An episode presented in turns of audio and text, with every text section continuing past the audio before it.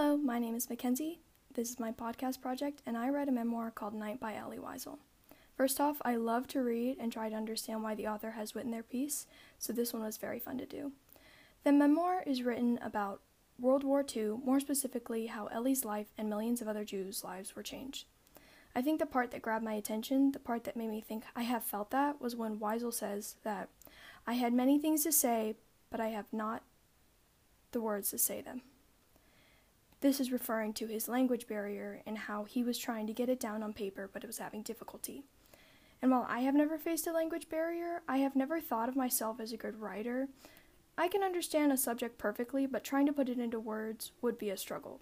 So this line really made me think, oh my gosh, I have felt that. Since then, Elie Wiesel's wife has translated many of his stories and knows his work better than anybody else and knows what he would sound like. So when she was able to translate this story, he was able to correct and revise many details, making it even better than it originally was. Going back into the purpose of the author writing this book, the author explains in the preface that he didn't really know why he wrote his story. He wrote his story before the subject of war became a phenomenon. But he explains in depth the importance of being informed and not let the world crumble again. The author emphasizes how he feels like he has to bear witness because he is one of the few survivors. Wiesel goes on to explain how he feels about this in his story. For the survivor who chooses to testify, it is clear his duty is to bear witness for the dead and for the living. He has no right to deprive further generations of a past that belongs to our collective memory. To forget would not only be dangerous, but offensive. To forget the dead would be akin to killing them a second time. He even adds on to why he feels the younger generations need to hear the story. The witness has forced himself to testify for the youth of tomorrow, for the children who will be born tomorrow. He does not want his past to become present. Elie Wiesel wanted the readers to take the feelings and information they get from the book and let that inspire them to be better in a way. And Wiesel achieves this by writing his story with his whole heart. He doesn't leave out any details. The attention to detail in the book makes it feel like a story and not like a history book. Since then, Elie Wiesel's wife has translated many of his stories and knows his work better than anybody else and knows what he would sound like. So when she was able to translate this story, he was able to correct and revise many details, making it even better than it originally was. Moving on to discussion point two, Elie Wiesel also did a graduation commencement speech in two thousand eleven at Washington University, quote, "And then I realized maybe that this is my mission, as a teacher, as a witness, to finish the story for them, because they were crying and crying and crying, and I felt like the prophet Elijah. When I sat down in private to do what I had to do, I said, I'm going to collect their tears and turn them into stories," end quote. So from this we hear that Elie Wiesel wanted to tell the new generation that there is more to celebrate in any human than to denigrate.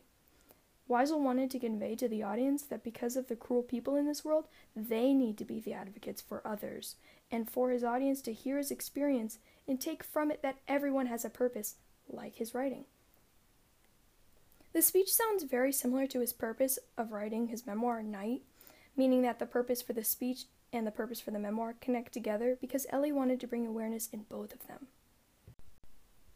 I will now be moving on to discussion point three. In twenty sixteen, Gabe Bullard wrote an article for National Geographic titled, "Elie Wiesel Taught the World How to Confront Atrocities." Bullard states, quote, "The book, as well as Wiesel's subsequent writings and work as an educator, was influential in building the collective post-war memory of the Holocaust. It was a memory that Wiesel infused with lessons on the dangers of indifference," end quote. This specific statement refers to how Elie Wiesel built awareness and taught life lessons. So, this is prevalent in the book when Elie is beaten by a capo, Idek. Elie is told by a girl who is a labor inmate that works beside him a piece of advice, quote, "Bite your lips, little brother. Don't cry. Keep your anger, your hate, for another day, for later. The day will come, but not now. Wait. Clench your teeth and wait," end quote. Being told this by another inmate is a really big turn point for Elie because no one had really given him this kind of advice other than people who were telling him to keep their faith.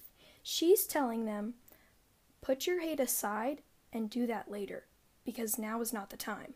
And this is a really big deal because he kind of does that throughout the book after he hears this. In conclusion, Elie Wiesel wanted everyone to learn from his life and not only remember the Holocaust, but to prevent a repeat of it.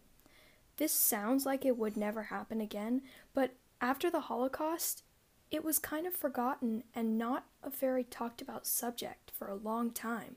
So after that, Elie believed that indifference is the worst sin, meaning that caring, especially caring for one another, is what saves humanity from destruction.